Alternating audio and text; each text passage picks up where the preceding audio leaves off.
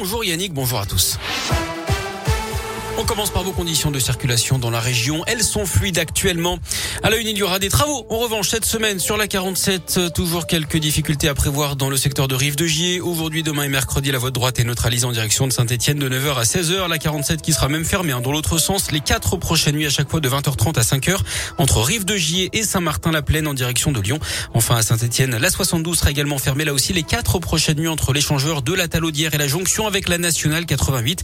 Des déviations seront mises en place à retenir également cette grève à la Stas ce lundi, mouvement national en ce début de semaine. La ligne T1 est très légèrement perturbée. Quelques lignes de bus métropolitaines également à Saint-Etienne. On vous a mis le détail sur radioscoop.com.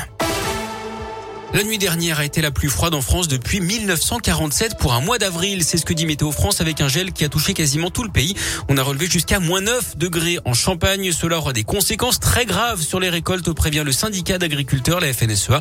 La Bourgogne a été durement impactée. Inquiétude notamment sur les fruits à noyaux, les mirabelles, les prunes, mais aussi les pommes. Les arboriculteurs devraient avoir une idée plus claire des éventuels dégâts à la mi-journée.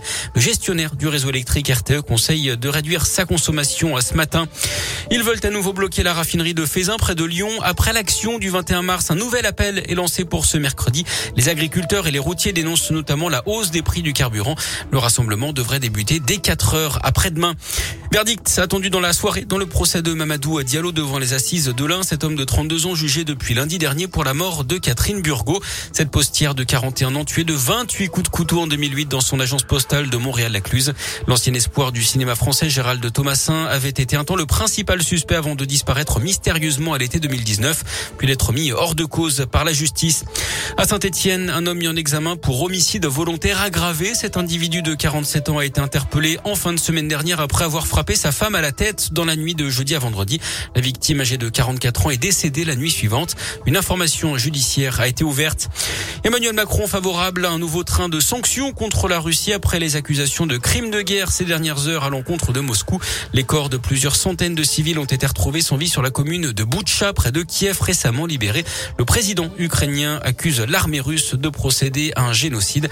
La Russie, de son côté, nie toute responsabilité.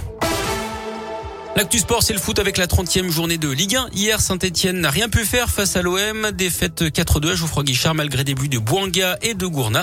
Défaite aussi 3-2 de Clermont au Montpied contre Nantes. L'OL s'est imposé 3-2 contre Angers. Au classement, Lyon est 9e, Clermont 17e, Saint-Etienne 18e.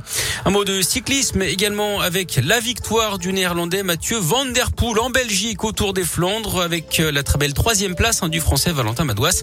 Et puis en tennis, l'espagnol Carlos Alcaraz, 18 ans, a remporté le Masters 1000 de Miami devant le Norvégien Casper Ruud.